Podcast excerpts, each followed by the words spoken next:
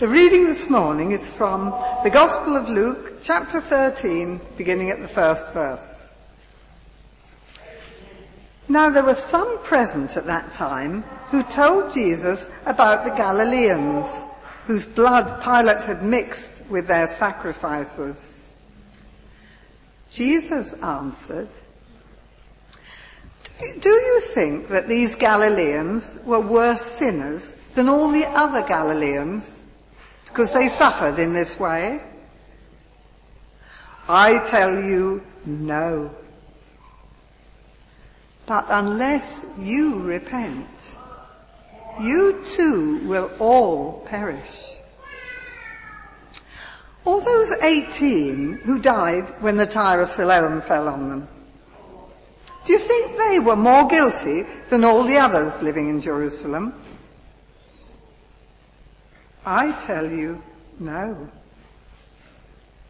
But unless you repent, you too will all perish. Then he told this parable. A man had a fig tree planted in his vineyard and he went to look for fruit on it. But he didn't find any. So he said to the man who took care of the vineyard, for three years now I've been coming to look for fruit on this fig tree and I haven't found any. Cut it down. Why should it use up all the soil? Sir, the man replied. Leave it alone for one more year. I'll dig around it and I'll fertilize it. And if it bears fruit next year, fine. If not, then cut it down. This is the word of the Lord. Thanks be to God.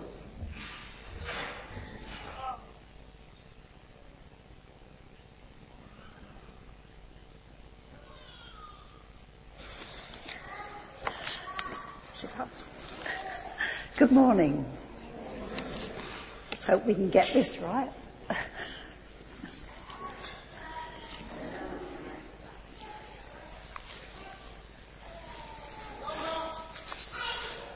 Ah, wonderful. well, as you've heard, I've been asked to speak on living a fruitful life.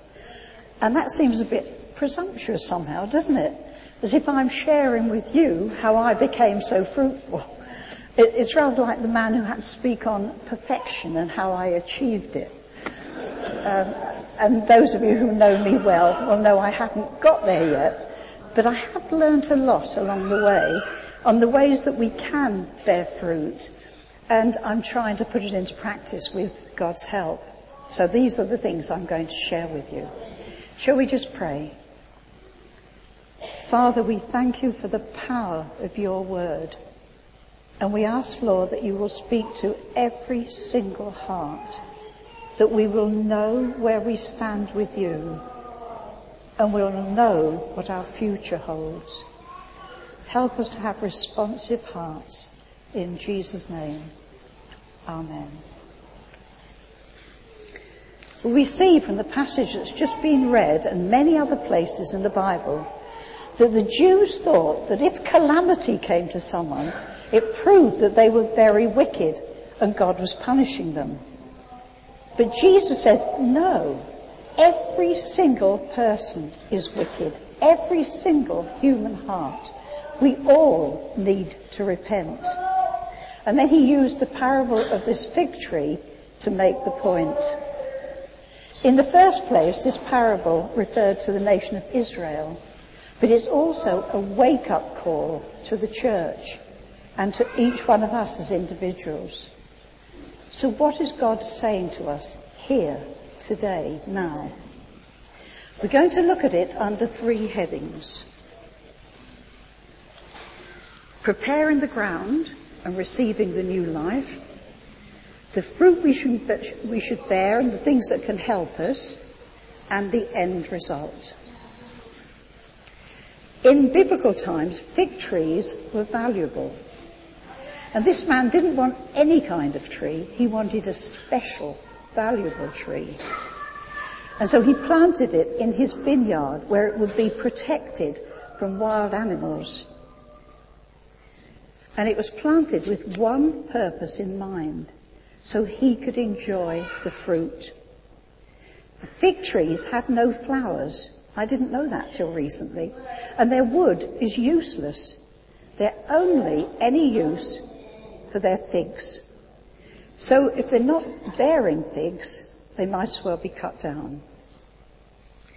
I used to work for a group of GPs, and one of them used to have the expression of somebody being a waste of space. And I used to think that's terrible for somebody that takes in from all the resources and gives nothing back. How awful to be described like that. This is what this fig tree was like, taking up valuable space. So the owner made a reasonable request. Give it a bit more time, and if there's still no figs, cut it down. It's useless. So what does that say to us? Well, let's look at it right from the beginning with the preparation of planting this tree.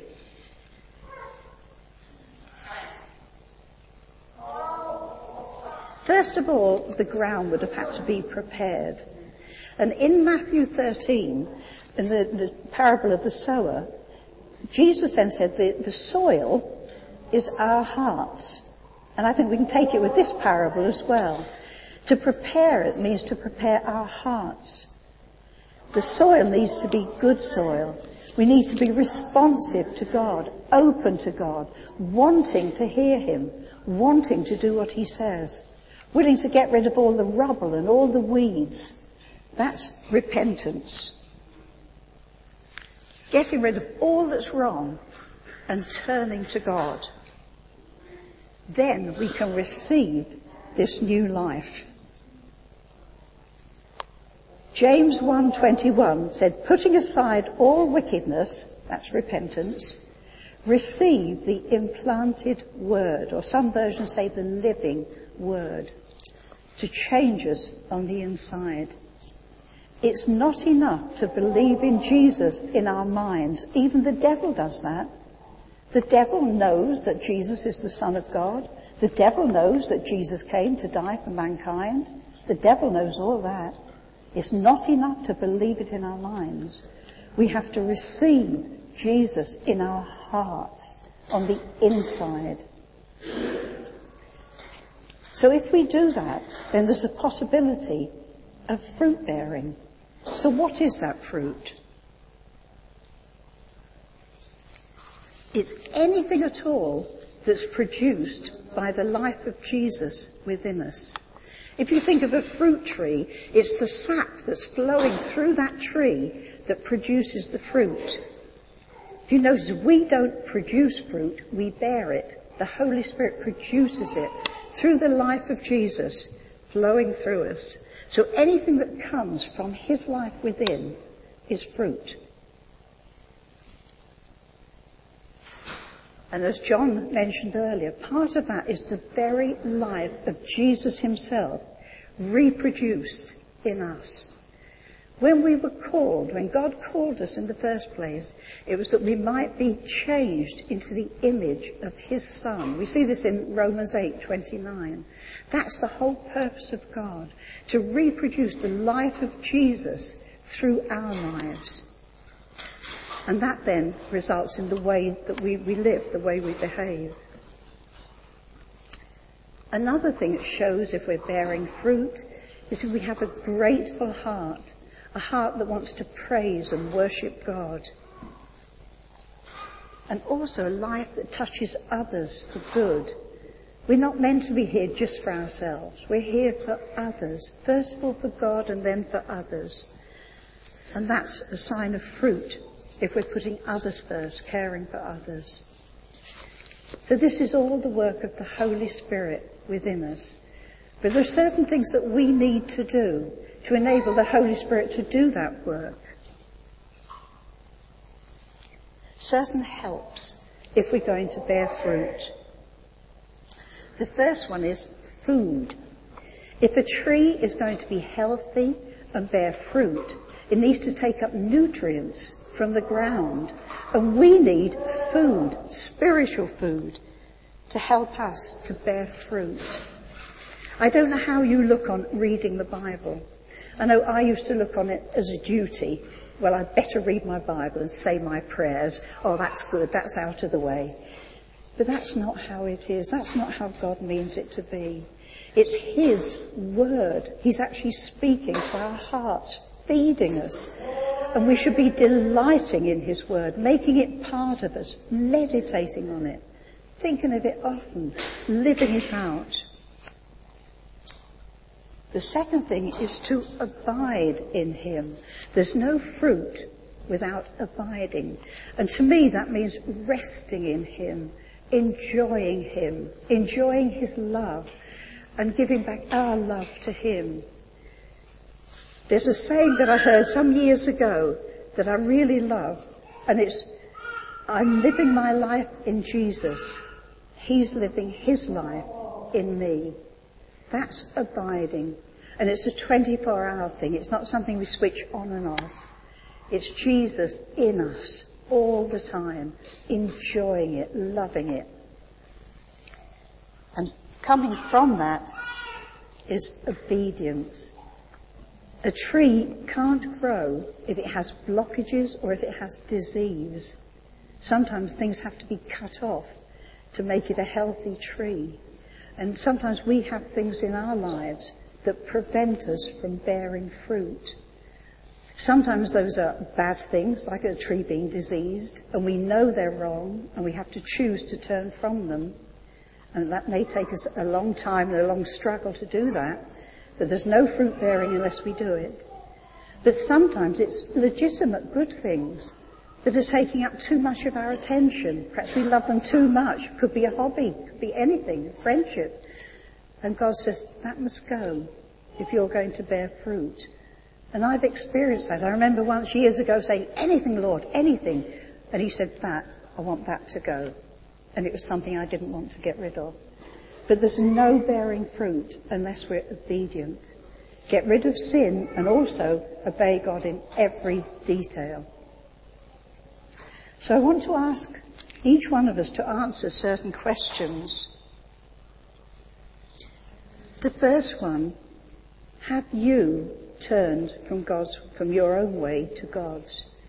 Do you truly want His way in your life? And this isn't a one-off thing. This is something over and over again. Each time we try to wander our own way, it means coming back and saying, I'm sorry, Lord. I want your way, not mine making him everything in our lives means doing what he wants. Have you truly repented? Do you really deep down want God's will for your life in every detail? Do you know that Jesus lives in you? Not do you believe in him, but if you truly, truly believe, he will be in your life. Do you know that? Do you have the assurance Jesus lives in me? Are you feeding constantly on His Word and letting His life flow through with no barriers? Is your greatest desire to bring Him joy? If you can say yes to all those things, then you will be bearing fruit whether you yourself are aware of it or not, there will be fruit being produced in your life. And now we come to the result of fruitfulness. First of all, those who really are delighting in Him and going on with Him and changing. If we are truly bearing fruit, we will be bringing joy to the heart of Jesus.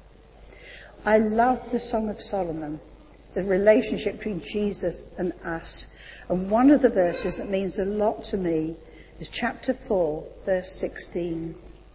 May my beloved come into his garden and eat its choice fruit.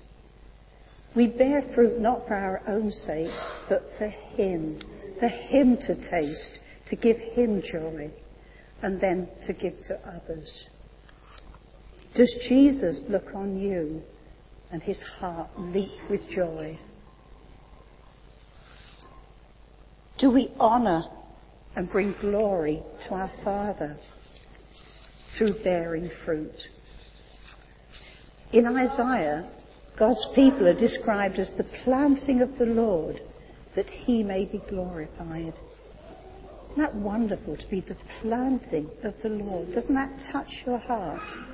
And it's all that he may be glorified. God delights in a fruitful Christian.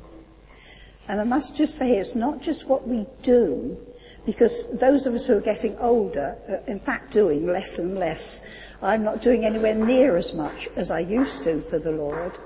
It's not what we do, it's what we are inside, what he sees in our hearts.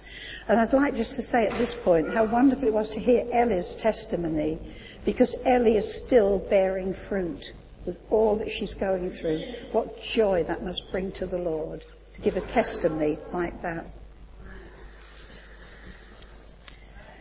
now we come to the hardest part of the parable.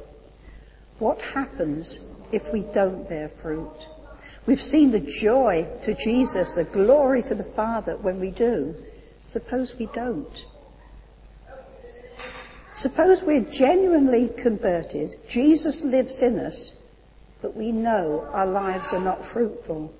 We're staying the same year after year. We're not moving on. Now, I personally don't believe that we can lose our salvation. I believe we're in Christ forever as far as our standing is concerned. But we may be taken away as far as our opportunities of ministry are concerned. Still be saved, but put to one side, cut down, useless, a waste of space. Could God say that of anyone here? You're a waste of space. Receiving all the grace and giving nothing back. Somebody said once, just one life, twill soon be past. Only what's done for Jesus will last. And in 1 Corinthians 3, we see that whatever comes from the life of Jesus within us will bear fruit that lasts for all eternity. Everything else will be burnt up, that we ourselves will be saved. and now we come to the last group that this parable was especially meant for. Those that have no evidence at all of Jesus in their lives, those who've never repented, who are still living their own lives. What will happen to them? We saw in the reading that we shouldn't compare ourselves with the wickedness of others because we can always say, oh, we're not as bad as they are. But Jesus said we each need to repent. We each need to change direction and receive the life of Jesus within us. As the parable shows us, God has infinite patience, but he won't wait forever. 3 Peter 3 9 says, The Lord is patient towards you, not wishing for any to perish, but for all to come to repentance. And the message is clear repent or perish. And we can't water that down. I just want to briefly share with you a dream that I had some time ago, and I think it's still relevant today. In this dream, there was a huge hole with people all around it. Leading up to the hole was a column of people, about four deep. And they were passing people over their heads and dropping them in the hole. And as I watched this in my dream, I wanted to know what was in the hole. And I thought there's only one way to find out. I'll have to join all those people that are being passed overhead. So I did. And I was being passed over, and I was dropped into the hole. And as I looked around to see what was there, someone else fell on top of me, and then someone else, and someone else. And I was suffocating, and I couldn't breathe. And I woke up in a panic, fighting for breath. And throughout the day, I talked to the Lord about this dream. I said, what did it all mean? And what he said to me, the hole is hell. And people are all the time going to hell, perishing. And I said, why weren't they scared? And then I realized I wasn't scared either. Because nobody really believes it. We talk to somebody about hell. No, no. Nobody believes it. So they're not scared. But it's happening all the time. And I said, who are the people round the hole? And God said to me, they're the church. And I said, but why are they just looking on and not warning? Why aren't they shouting out to people to stop it happening? And he said very clearly, the church has lost its voice because Jesus is no longer its head. It's only when we as individuals make Jesus Lord of our lives and give ourselves totally to Him that the church will regain its voice. We were singing earlier on about Jesus taking his rightful place on the throne and reigning, and that must happen. We can sing it without actually making it a reality. How many of us this morning sang that? Take your place. But we haven't done it in our own lives. We're still living in disobedience. We're still away from Him. Ursula last week shared how Jesus wept over Jerusalem because they wouldn't turn to Him and be saved. And we need to pick up God's heart for the lost and be willing for our lives to be poured out as a sacrifice that others might be saved. All around us, even our own families, neighbours, friends, are people going to hell. And we need a voice to warn them. God is waiting for us to respond. Now, I haven't got there yet, but I want to. I want to be part of bringing back his voice, bringing Jesus to the throne where he belongs. So this church has a voice, so we can warn people. And I'm sure there are many others here that feel as I do. So just listen to what God is saying to you. Because it's, something for each one personally. Where do I stand before God? What's He saying to me? What's my part in this? And let's respond to whatever He says to us for His name's sake. Amen.